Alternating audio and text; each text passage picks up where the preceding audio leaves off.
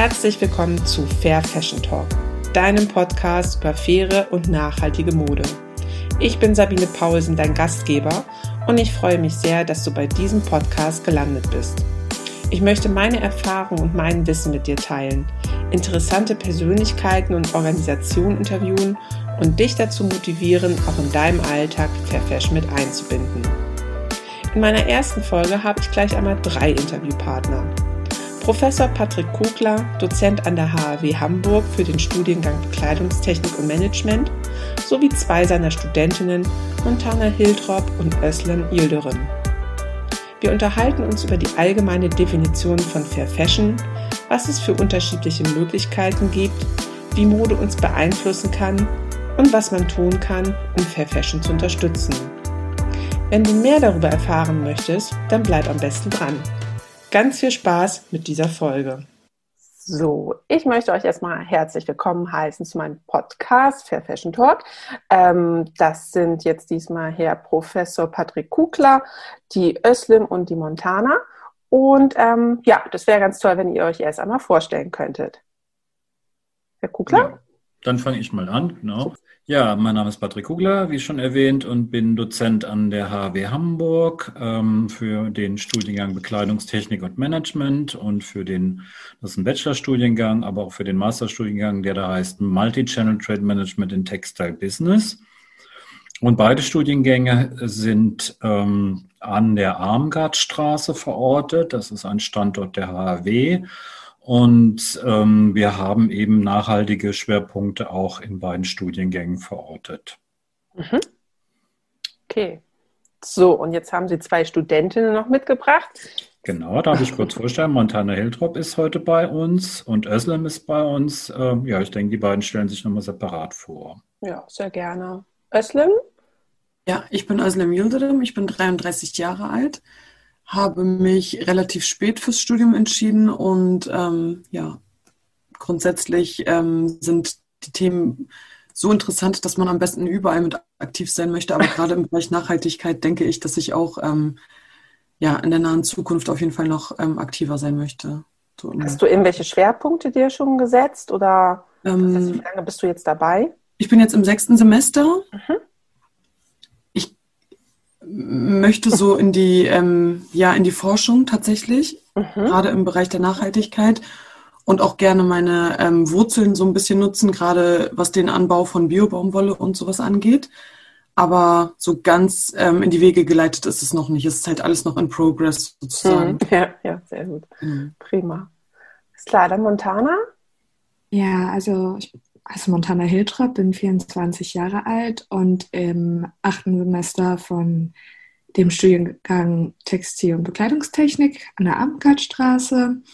Äh, ich schreibe gerade an meinem Bachelor mit Herrn Kugler zusammen, auch an einem nachhaltigen Thema. Ähm, des Weiteren habe ich halt auch vorletztes Semester, müssen wir halt ein Praxissemester machen und da habe ich mein Praktikum in einem nachhaltigen Unternehmen hier in Hamburg ähm, gemacht und dementsprechend gibt mich das Thema so in meinem Alltag und auch in meinem, ich glaube, in der Zukunft geht das auch zu hundertprozentig in eine Richtung. Auf jeden ja. Fall. Und das nachhaltige Unternehmen, war das auch ein Textilunternehmen oder ja, war das? Ja. Mhm. Wir können ja eigentlich auch drüber reden. Ja, das ist, äh, genau. äh, Recolution. Ach so. Mhm. mhm. Genau. Super. Ach, sehr schön. Toll. Ihr seid ja dann auch tatsächlich jetzt meine erste Podcast-Folge. Deswegen wollen wir dann auch den Begriff Fair Fashion einfach erstmal so ein bisschen erklären, definieren. Also was für euch Fair Fashion, nachhaltige Mode halt bedeutet, äh, wie ihr diesen Begriff definieren würdet. Willst du da gleich mal weitermachen, Montana?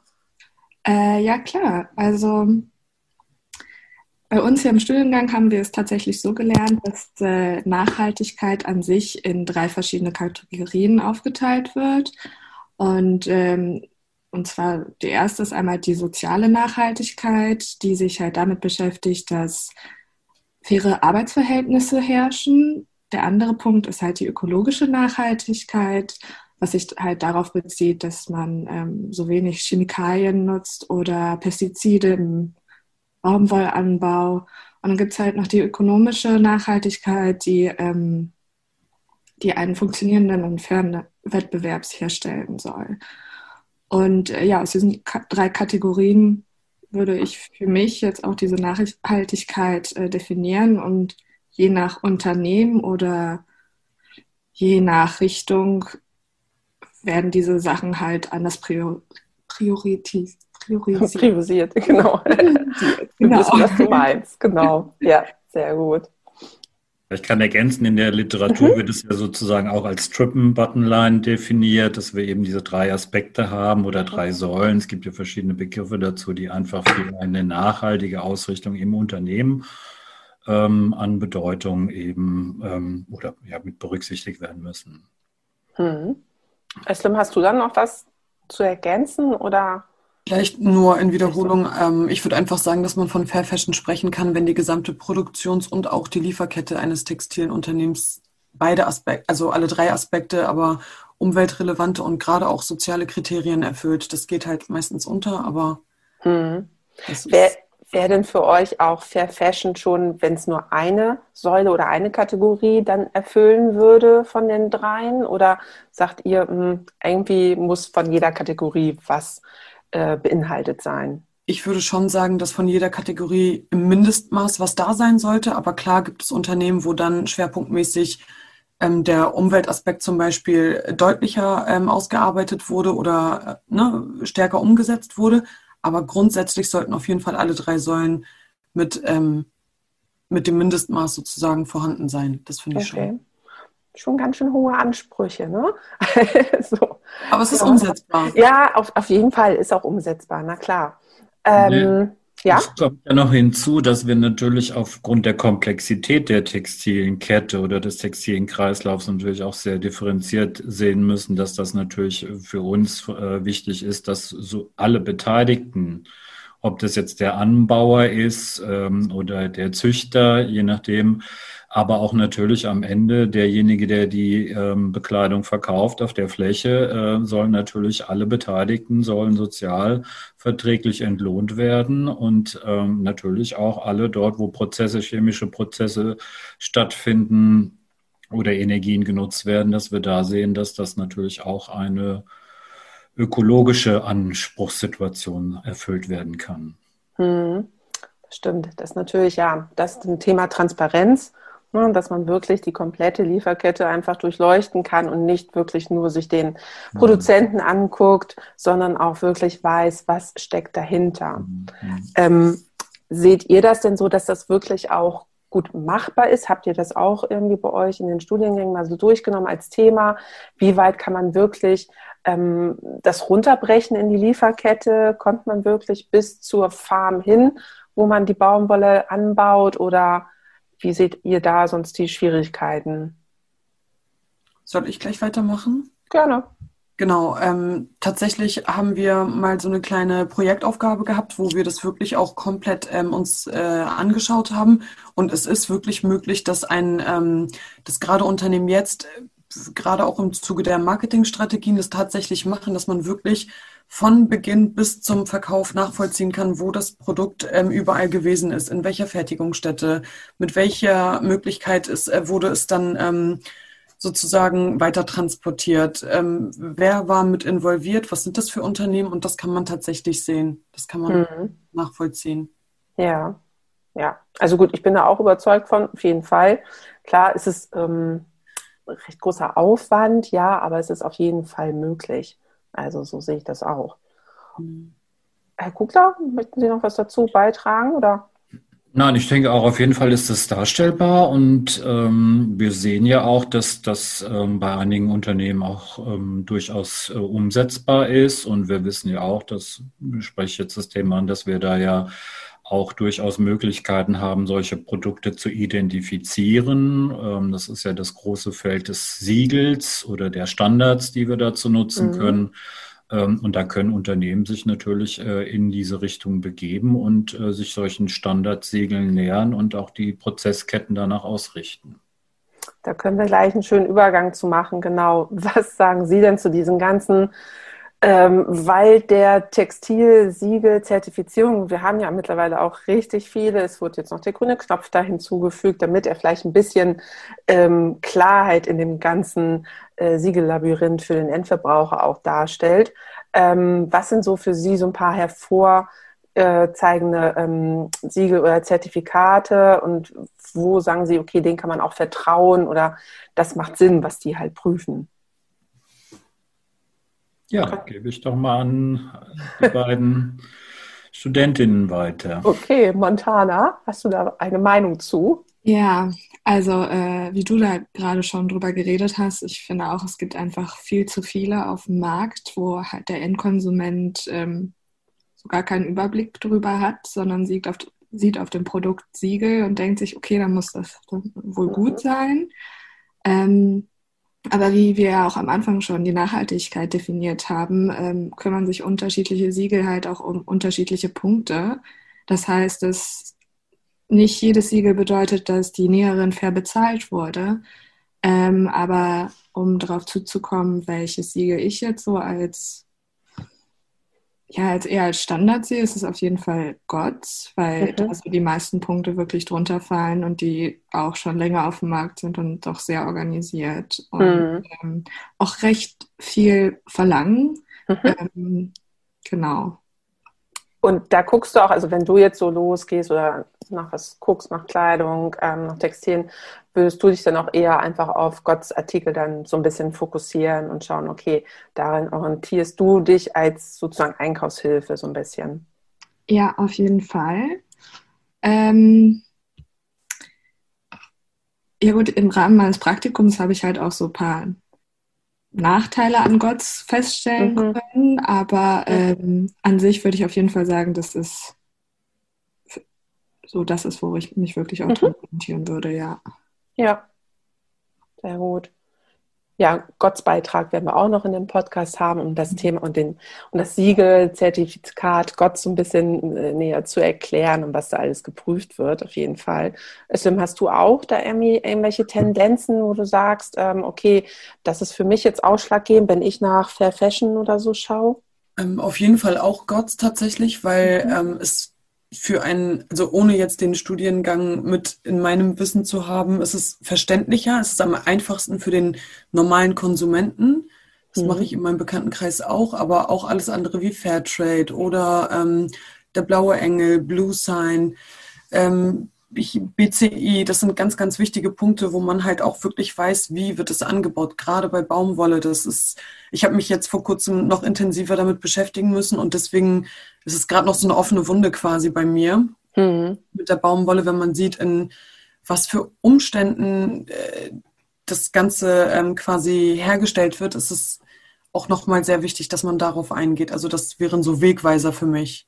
Mhm. Ja, und gut, jedes Siegel hat halt so ein bisschen so einen anderen Fokus und da muss man, glaube ich, für sich einfach dann auch irgendwie festlegen oder auch als Unternehmen eigentlich auch festlegen, okay, in welche Richtung möchte ich denn, möchte ich denn gehen? Was möchte ich abdecken damit? Was möchte ich damit erreichen? Ähm, weil du jetzt so BCI sagtest, Better Cotton Initiative, genau, die sind ja eher, sage ich dann einfach nur mal, fokussiert darauf, ähm, die, den nachhaltigen Anbau von Baumwolle zu fördern, damit die äh, Baumwollfarmer dann auch mehr ähm, Gehalt bekommen. Da ist jetzt nicht so der Fokus auf Bio-Baumwolle dann, aber ich denke mal, das muss man halt genau für sich halt irgendwie festlegen und gucken, okay, wenn ich nach Fair Fashion gucke, ist mir das und das einfach dann irgendwie wichtig. Genau, also da sehe ich halt auch nochmal ähm, das Potenzial, weil da gerade auch mal ganz große Player mit dabei sind wie Adidas, H&M. Mhm. Das sind nun mal wirklich ähm, Unternehmen, die viel auch dazu beitragen können. Und wenn man da als erstes das sieht, ähm, dann weiß man, oh, okay, Moment, ähm, nachhaltiger Umgang, was kann ich denn noch besser machen als Konsument? Wie kann ich da weiter mitwirken? Weil wir können aktiv mitgestalten. Das wissen halt nur die wenigsten, glaube ich. Mhm, absolut. Und das finde ich auch, ist auch ein ganz wichtiger Punkt, genau, dass durchaus auch größere Unternehmen ähm, sich dazu committen, äh, weil die natürlich viel, viel größere Hebel haben, um das vielleicht dann auch umzusetzen, ähm, um die Wirkung halt nach außen auch einfach darstellen zu können. Ne? Genau. Und Herr Kugler, was sagen Sie denn so zum grünen Knopf? Meinen Sie wirklich, dass der äh, dem Endverbraucher hilft, ähm, Klarheit zu bekommen? Also ich wollte ganz kurz nochmal zu dem Siegel, zu der Siegellandschaft mhm. gleich was zu sagen. Also es ist ja, wir, manche bezeichnen es ja auch als Dschungel, ja. ähm, in dem wir uns da bewegen. Und ich glaube, das ist für den Konsument extrem schwierig, sich da zu informieren. Äh, da kann ich wirklich nur auf die äh, App äh, Siegelklarheit verweisen, die man mhm. wirklich als Konsument sich auch äh, durchaus mal auf seinem Handy installieren kann und dort eben sehr gezielt Informationen bekommt, wo auch immer man ist unterwegs und man findet etwas und kann es nicht einordnen, kann man das ganz gut dort eben über dieses äh, über diese App herauslesen und sich Hintergrundinformationen dazu zu be zu holen und sich anzuschauen. Also ich denke, das ist eine sehr vernünftige Lösung, um eben mhm. mehr Klarheit zu bekommen. Ja, zu dem grünen Punkt ist natürlich zu sagen, es gibt Grüner einige. Knopf. Herr Kugler, der oh, ja, Knopf. Grüner Knopf, ja, grüner Knopf, genau. Ähm, es gibt ja dazu auch äh, Stimmen, die gesagt haben, in der Anfangsphase brauchen wir jetzt nochmal wieder ein zusätzliches Siegel. Äh, macht es noch das Ganze etwas irritierender für den Konsumenten oder wo bewegen wir uns dann? Er hat sich aber doch auch, denke ich, jetzt etabliert ein Stück weit. Man muss sehen, wie das weiter dann vonstatten geht. Ich persönlich finde ihn aber nicht so aussagekräftig wie das Gotts-Siegel. Mhm. Das muss man ganz klar sagen. Also die, die, die Grundlagen, also was den Anbau angeht, sind dort noch nicht berücksichtigt. Mhm. Also die faire Entlohnung, Beispiel der Anbauer, äh, wenn es um Baumwolle geht, äh, sind da momentan auch noch nicht ähm, so hinterlegt wie bei Gott. Mhm, das stimmt, ja. Und gut, grüner, der grüne Knopf sagt halt generell, okay, er deckt soziale und ökologische Kriterien ab, aber wenn man das nicht separat auslobt, weiß der Endverbraucher dann auch gar nicht, worauf es basiert. Also er weiß dann nur, okay, da ist irgendwie was gut, aber was genau ähm, kann er dann auch gar nicht mehr dann richtig erfahren. Genau. Mhm. Was sicherlich ganz interessant ist, und das ist auch eine, äh, über, die, über das Textilbündnis, das liegt mhm. ja dahinter, ähm, ist sicherlich auch mehr über die Unternehmen zu erfahren. Und wer sich dazu intensiver informieren will, gibt mhm. es ja auch eine Seite des Textilbündnisses. Und dort ist auch sehr schön, finde ich, aufbereitet, äh, wie die Unternehmen momentan ihre eigene Einschätzung machen, weil das baut ja mhm. darauf auf, das Bündnis, dass äh, es eine Freiwilligkeit ist. Also die Unternehmen sind freiwillig dort mit involviert und können eben im Prinzip, Sie haben es als Roadmaps de definiert, ihre eigenen Roadmaps ähm, ähm, spezi also spezifizieren und dann entsprechend ähm, auch hinterlegen. Und das kann man eben dort auf der Seite sich entsprechend auch anschauen. Also wo mhm. steht das Unternehmen, was sind die Ziele ähm, und wie soll das dann weiterentwickelt werden. Mhm. Gut, da sind wir dann wieder bei dem Thema Transparenz, dass dadurch wieder alles so ein bisschen offener einfach dargestellt mhm. wird und die Unternehmen dann auch wirklich darlegen müssen, okay, was wollen wir machen, was planen wir und man das dann halt auch abverfolgen kann so ein bisschen. Ne? Was sind denn für euch nachhaltige Materialien? Wir haben jetzt viel schon über Gotts, halt Bio-Baumwolle gesprochen. Habt ihr da noch andere ähm, ja, Materialien, die ihr dann auch in die Fair Fashion-Richtung halt ähm, einordnen würdet? Öslim oder Montana? Ja. ähm, also ich würde auf jeden Fall grundsätzlich alle Fasern mit einem natürlichen Ursprung nehmen, ohne die zusätzliche chemische Modifizierung. Das würde ich so im Großen und Ganzen als ähm, nachhaltig bezeichnen, ganz klar. Mhm. Ähm, da geht es halt auch wirklich darum, so dass die Fasern am Ende auch ähm, kompostierbar sein können. Ne? Und mhm. von, also über Baumwolle gesprochen, wirklich nur Bio-Baumwolle dann. Okay. Und guckst, hast du irgendwelche Materialien, wonach du gerne schaust oder die du bevorzugst einfach für deine Klamotten?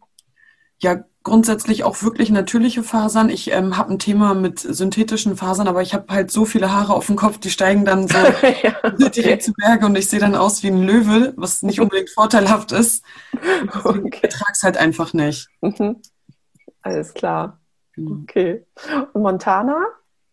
Ja, ich finde es tatsächlich super schwierig, weil so jede Faser ihre Vor- und Nachteile mit sich bringt. Mhm. Also ähm, ich würde nicht von Anfang an zum Beispiel sagen, dass Chemiefasern direkt äh, böse sind, so wie sie manchmal mhm. äh, hingestellt werden. So äh, besonders auch mit dem Thema, dass zurzeit super viel auch recyceltes Polyester auf den Markt kommt und dementsprechend Müll neues ähm, Nutzen gewinnt und äh, aber auf der anderen Seite hat man halt auch dieses Mikroplastik, was dann halt ähm, durch Chemiefasern ins äh, Wasser gelangen kann, mhm. seine Sachen nicht richtig wäscht.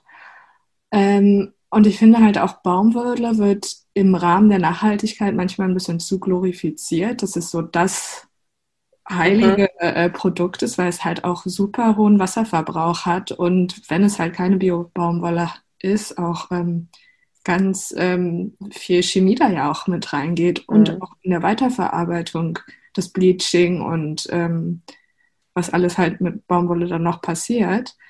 Und tatsächlich äh, würde ich fast sagen, wenn man wirklich eine nachhaltige Faser sucht, dass man so ein bisschen back to the roots geht und so Richtung kleinen Hanf, weil mhm.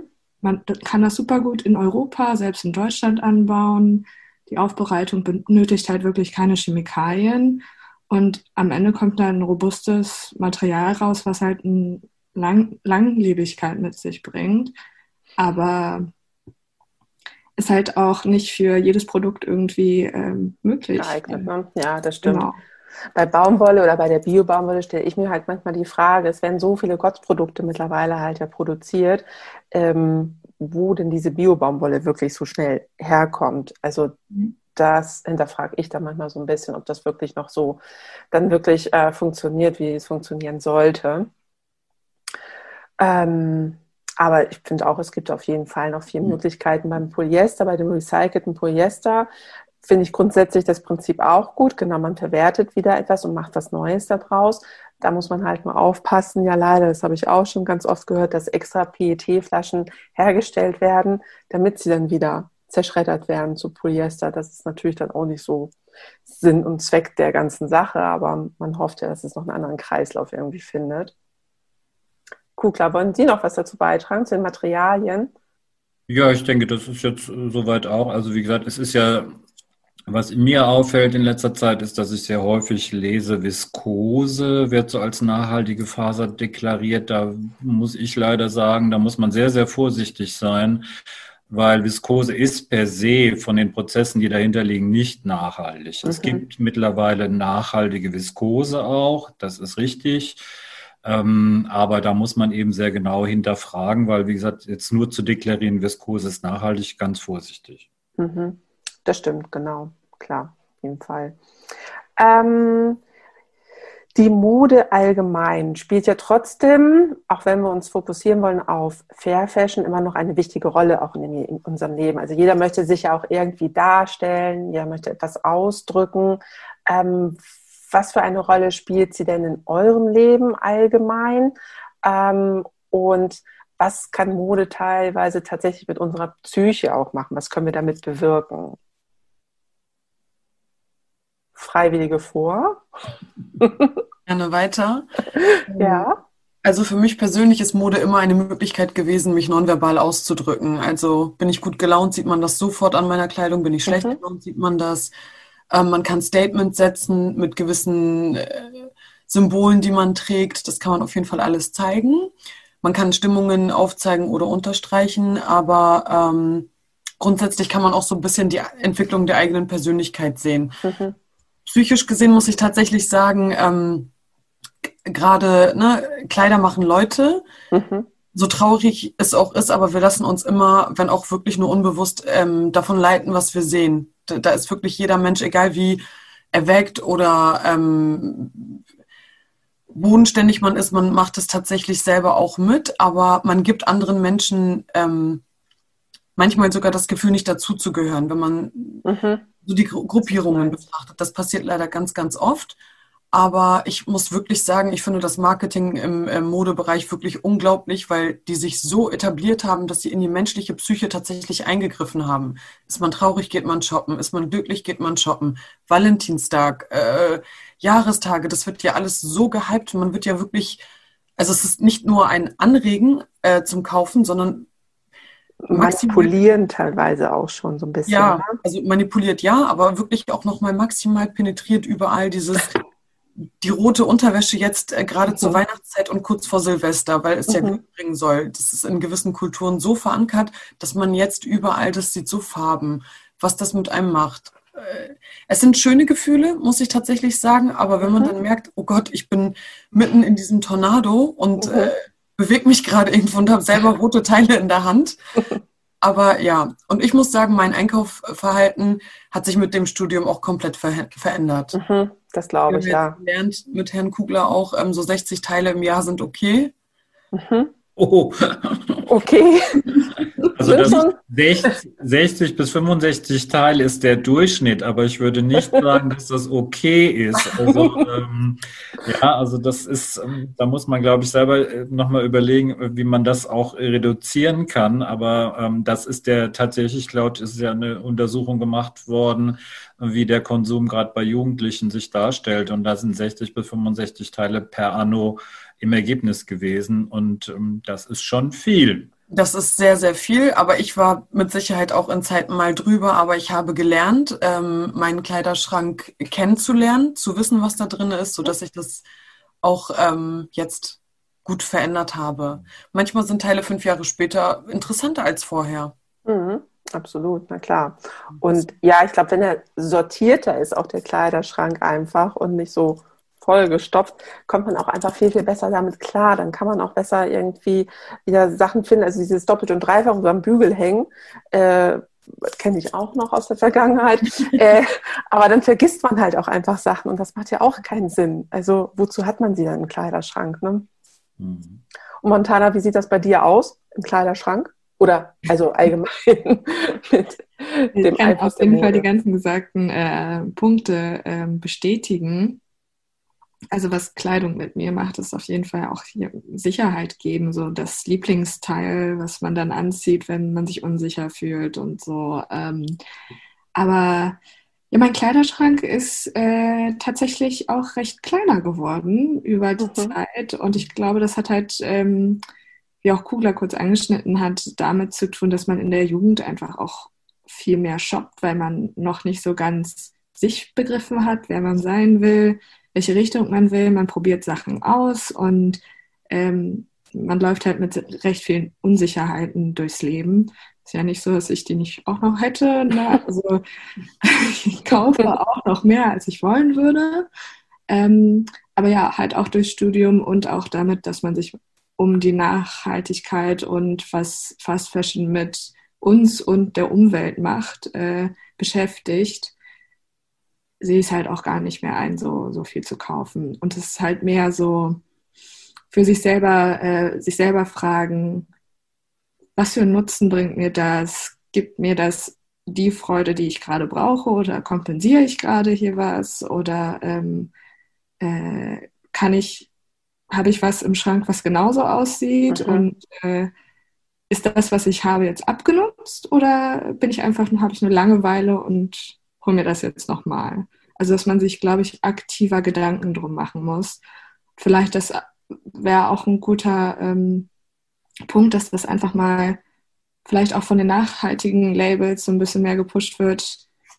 Brauchst du das? Und äh, wie wichtig ist jetzt gerade dieses neue Stück? Hm. Aber das sind ja schon ganz gute Ansätze, um halt genau den Kauf von Fast Fashion eigentlich zu vermeiden. Ne? Hm. Also wenn man dieses Bewusstsein so ein bisschen so stärkt und äh, schaut, okay, brauche ich das jetzt wirklich oder ist es jetzt das fünfte rote T-Shirt, was ich jetzt im Schrank habe irgendwie oder ähm, ist das jetzt nur so ein It-Piece für diese Saison oder ist es wirklich ein Herzenswunsch oder nehme ich es einfach nur mit? Und ich glaube, das ist halt ganz wichtig, dass man nicht einfach nur krapscht, in die Tasche stopft und irgendwie nach Hause geht, sondern wirklich sich überlegt, okay, macht das alles hier Sinn, was ich mache? Und ich glaube, dadurch kann man halt einfach den Fast-Fashion-Kauf auch schon mit beeinflussen und reduzieren. Und ich glaube, das ist halt einfach schon ganz wichtig. Ja, was wir natürlich auch sagen müssen, es ist, ähm, es hat sich leider ein, eine Konsumkultur entwickelt, die da heißt äh, Freizeitbeschäftigung, Shopping. Mhm. Und das ist äh, ja doch auch, ähm, ja, da muss man schon genauer nochmal hinschauen, um zu sagen, also muss das in der Freizeit sozusagen das sein und diese Glücksgefühle, die sich ergeben natürlich bei so einem Kauf, die sind ja nur von kurzer Dauer. Also die Frage ist am Ende, was kann man dem gegenüberstellen, eben ähm, sich auch, also wir sagen ja auch nicht, Mode darf nicht mehr sein, äh, sondern Mode wird, wird für uns, es ist ein, wir haben es gehört, es ist für uns ein Ausdruck von Stimmung, es ist aber auch ein Wandel. Wir verändern uns auch und das äh, ist das, was wir natürlich auch mit, mit der Mode ausdrücken wollen. Also insofern kann man nicht sagen, Mode wollen wir gar nicht mehr, aber wir müssen es natürlich äh, bewusster äh, verfolgen und bewusster in den Konsum gehen. Und ähm, ich finde sehr spannende Ansätze zu sagen, wie kann man eben Mode auch selbst selbst ähm, ja entwickeln. Also kann man also praktisch, also wir machen zum Beispiel auch im, wir haben jetzt einen Kurs im, an der Hochschule, da geht es auch um äh, Wiederverwertbarkeit von Bekleidung. Also wie mhm. kann man sozusagen etwas nicht recyceln oder upcycling in der Richtung, sondern dass man es einfach in eine einfache Form wieder nutzbar machen kann und eben vielleicht einen Wandel selbst durchführen kann. Also wo man dann eben auch mit eigenen äh, Ideen reingehen kann und dann so etwas auch äh, neu gestalten kann. Und das sind sicherlich auch Möglichkeiten, auch andere Glücksgefühle zu entwickeln, die dann vielleicht ein Konsum auch ähm, dann erstmal in den Hintergrund treten lassen. Mhm. Ja, finde ich auch einen interessanten Ansatz auf jeden Fall. Und was wären für euch denn so die schlimmsten Folgen von Fast Fashion? Also was verbindet ihr mit dem Begriff Fast Fashion? Was äh, habt ihr denn so Negatives im Kopf? Arbeitsbedingungen Primark ähm, sehen, die ausgetrocknet sind, Umstände, in denen über die wir sprechen, aber in denen wir Gott sei Dank nicht leben müssen, aber auf, auf deren, auf, auf die Kosten der Menschen, die dort leben und dem ausgesetzt sind quasi, mhm. fühlt man sich ähm, total schlecht. Ich meine, ganz klar ist, wenn man Pelz trägt, wird man von allen Seiten schräg angeguckt und mhm. ist so laut und so aktiv, aber wenn man ähm, ich war tatsächlich heute ganz kurz in einem Einkaufszentrum und habe eine Schlange vor Primark gesehen. Das ist unglaublich. Mhm. Auch da können Menschen stehen, die äh, aber den äh, Pelzmantel irgendwie total, äh, also nicht gutheißen ne? oder da laut werden können. Aber auf der anderen Seite, das, das wird noch so, ähm, so klein geredet, Fast Fashion. Es ist, das Ausmaß ist, glaube ich, noch nicht so bekannt. Es müsste viel, viel deutlicher hervorgehoben werden, was da eigentlich passiert und dass man wirklich darauf verzichten kann. Wir leben nicht in Sibirien, wir brauchen nicht diese unglaublichen ähm, acht Oberteile oder Jacken oder wir, wir brauchen es einfach nicht. Hm. Also, Entschuldigung, ähm, du meinst, man könnte durchaus noch mehr ähm, ja eigentlich Werbung dafür oder gegen Fast Fashion machen, noch ein bisschen mehr plakativer, einfach mit mehr Bildern, Aktionen starten, so wie es dann eigentlich die Tierschutzvereine gegenüber Pelz machen. Genau, oder aufklärendere Gespräche. Vielleicht gar nicht mhm. so, dass man wirklich so eine ähm, Kontrahaltung aufzeigt, sondern wirklich einfach nur mal das Kind beim Namen nennt, so wie es gerade einfach mhm. ist.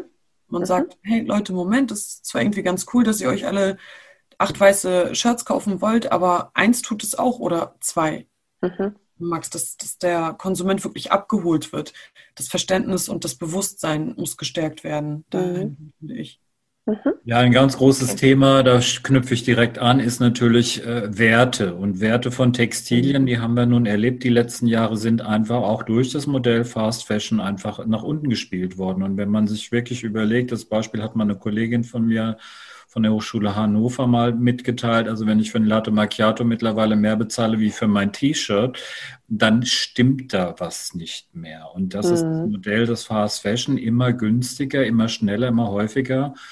Und Studenten berichten mir auch, ja, weil es dieses Modell so gibt, kaufe ich eben auch manchmal was. So, also das ist ja, und das eine wie so eine Spirale und diese Spirale Gefühl bringt uns nur nach unten und äh, das, ähm, ja, wie wir schon gehört haben, sehen, die wir dort erkennen, die dann kaum mehr äh, ein Drittel des ursprünglichen Volumens haben bei Kalsee und so weiter und so fort, sind dann Ergebnisse in der Umwelt und in der Natur, die äh, die wir einfach nicht mehr tragen können. Genau. Ja, das Angebot ist halt da, ne? Und man kann sich dem manchmal so schlecht entziehen. Ähm, äh, das kann ich auch gut nachvollziehen und da verurteile ich auch keinen irgendwie. Ähm, aber genau, man müsste es einfach bewusster gestalten, damit es dementsprechend auch wahrgenommen äh, oder auch umgesetzt werden kann, finde ich ja. Montana, hast du auch noch was dazu? Oder? Ja, also abgesehen von den ganzen sozialen Problemen, die dann natürlich daraus entstehen, ist halt der, dieser hohe Konsum, den wir einfach haben durch äh, Fast Fashion und immer neu und immer mehr und äh, so viel wie geht, ist halt auch einfach äh, der Müll, der dabei entsteht und wie damit auch umgegangen wird, so wie Großkonzerne halt eine Kollektion nicht komplett verkaufen und einlagern ist halt teurer, als das dann zum Schluss zu verbrennen oder Deutschland ist eigentlich ein Land, was recht gut im Recycling ist und wir haben sonst so viele Müllsachen bei uns zu Hause mhm. stehen. Aber was machen wir mit dem Textilmüll? Ich glaube, das ist so in der Allgemeinheit gar nicht so drin. Wir schmeißen es einfach in den Müll, ohne halt drüber nachzudenken, dass das auch echt getrennt werden sollte. Mhm. Ja. Ja, das stimmt wohl. Ähm, ich würde jetzt noch mal gerne zum Lieferkettengesetz auch noch mal zurückkommen. Da waren wir ja schon am Anfang so ein bisschen das Thema ähm, und eure Meinung dazu hören. Also, okay, Lieferkettengesetz auf jeden Fall muss her, aber in, in welcher Form und ähm, was glaubt ihr, wie es umgesetzt werden kann? Ähm, einfach von den unterschiedlichen Unternehmen. Was ist da eure Meinung so zu? Herr Kugler vielleicht anfangen? Ja gut, prinzipiell ist natürlich Lieferkettengesetz erstmal die Grundlage, um Transparenz in seiner Supply zu bekommen. Und ich glaube, das ist schon für einige Unternehmen eine Herausforderung, weil sie gar keinen Bezug mehr zu ihren Lieferanten, also vielleicht noch zum, wir sprechen ja in dem Fall von First Tier, Second Tier und Third Tier, also die Abstufung von ähm, bis eben Näherei, bis runter eben dann an den, den Anbaubereich hinein und ähm, das ist auf jeden Fall eine Grundlage, um eben äh, Unternehmen dazu aufzufordern, eben hier mehr Transparenz zu bekommen und äh, eben dann auch in der Verantwortlichkeit eben in diesen einzelnen Bereichen dabei zu sein. Per se würde ich aber sehr vorsichtig damit umgehen, weil natürlich heißt es nicht, wenn wir dieses Gesetz haben, dass dann alles okay ist. Weil das kann ja trotzdem bedeuten, dass wenn ich eine Transparenz hergestellt habe, kann es trotzdem bedeuten am Ende, dass meine äh, verlängerten Werkbänke, wie wir dazu sagen, entsprechend auch schlecht ähm, ähm, entlohnt werden oder schlecht mhm. behandelt werden. Das heißt das an dem, an der Stelle nämlich nicht. Und da müssen wir einfach nochmal genauer hinschauen. Hm. Gut, genau. Äh, man kann, dass die Anforderungen halt nicht passen, aber dafür ist es dann ja eigentlich wirklich da, dass man dann da ansetzen kann und sagen kann, okay, alles klar, ich habe hier in meiner Lieferkette die und die Missstände gefunden da werde ich jetzt mal schauen, wie ich das verbessern kann einfach. Ne? Genau, es muss vielleicht auch eine prüfende Instanz geben, sodass die ähm, Unternehmen auch wissen, ich habe da zwar ein Defizit gerade, aber mhm. ich muss es beheben. Und mhm. wenn ich es nicht behebe, dann ähm, ja, wird man auf einmal zur Verantwortung gezogen und die Konsequenzen sind dann halt mehr als nur ein Image-Schaden. Weil bis jetzt hat man Image-Schaden gehabt und hat man hat vielleicht mal mit ein bisschen Geld irgendwie so das wieder bereinigen können. Aber die Schäden, die bei den Menschen, das sind ja alles Menschen, die beteiligt sind. Darüber spricht man halt nicht mehr und das ist total schade. Und ich finde gerade in der aktuellen Zeit ähm, ist das wichtiger als je zuvor, dass man ähm, wirklich da achtsamer wird, dass man äh, die, die prüfende Instanz auch wirklich der so weit ver, ähm, vertrauen kann, dass man weiß, okay, das Gesetz ist da, es, es wird geprüft und die Unternehmen ähm, müssen jetzt umstrukturieren, umrüsten, müssen da auch wirklich mal ähm, auf Margen verzichten. Und das dann vielleicht direkt vorkalkulieren, das kann man ja alles machen. Das lernen wir ja jetzt auch. Mhm. Und ähm, genau, es ist am Ende des Tages ein Kostenblock, auf den man zwar verzichtet, aber der dann vielleicht mit einem Nachhaltigkeitsaspekt wieder reingeholt werden kann. Mhm. Man muss halt, glaube ich, nur gucken, dass man nicht alles komplett nur auf das Unternehmen abwälzt, ähm, sondern dass es auch ein gutes Mittelmaß halt auch von der Regierung gibt, wo halt ähm, das Produktionsland dann gerade ist, sage ich mal, also dass man da halt ein Miteinander dann auch ein bisschen hat und nicht komplett, sag ich mal, das Unternehmen in seiner Verantwortung lässt. Weil ich glaube, das ist halt auch ein bisschen schwierig, wenn dann die Regierung dann sich nicht mit ein ähm, mischen können oder mitarbeiten können, dass man da halt wirklich versucht, ähm, eine Zusammenarbeit dann zu schaffen. Auf Länderebene, ja. Aber grundsätzlich könnten staatliche Förderungen auch in dem Bereich, also ist, das Gesetz ist das eine, das ähm, Lieferkettengesetz. Ich glaube, ich komme jetzt so ein bisschen zu einem anderen Thema, aber ähm, so gesetzliche Vorgaben für mehr Nachhaltigkeit wie aber auch im Energiebereich. Das mhm. wäre auch eine Möglichkeit, dass man ja. ergänzend oder unterstützend vielleicht da nochmal mitmacht. Ja, ja, gut.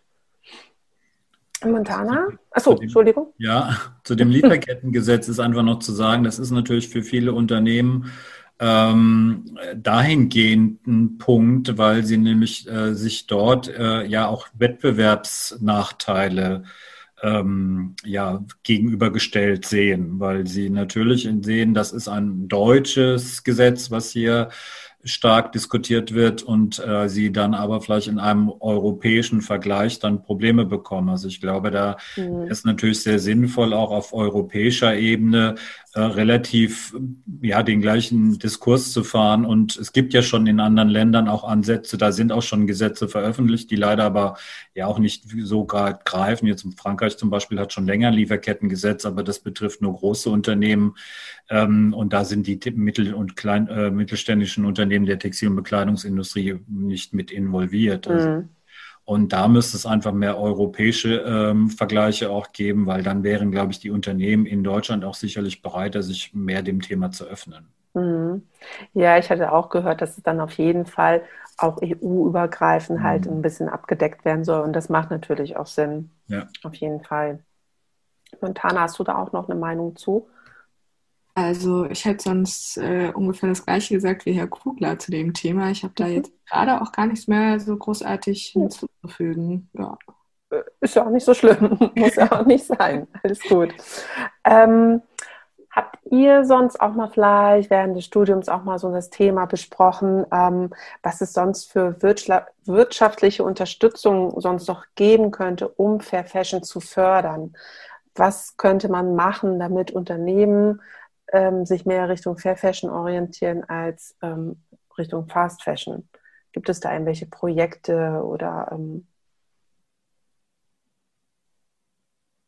ja, bitte. Nicht alle auf einmal. Montana, ich mache mit dir gleich weiter. Ähm, ja, also wir hatten auf jeden Fall einmal angesprochen, dass ähm, schon seit längerem ja so im Raum steht, ob man vielleicht so ein Ampelsystem einführen sollte, so wie ähm, es ja auch für Essen quasi im Gespräch ist, dass man ähm, ein Produkt einordnet, ob das jetzt grün geht klar oder halt auch wirklich draufsteht, hier ist ein Rot.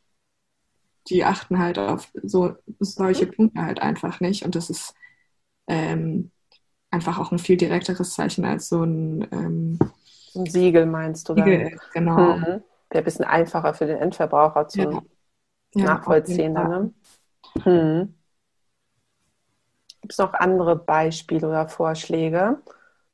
Mm, ja, an sich sonst halt sowas wie die REACH-Verordnung, die sich ja auch so in ganz Europa quasi ähm, mhm. Zurzeit gibt, dass verschiedene Chemikalien sowie Azofarbstoffe oder das ähm, Gerben von Leder mit Chrom verboten wurde und dass solche Produkte einfach nicht mehr nach äh, Europa eingeliefert werden dürfen. Mhm. Mhm.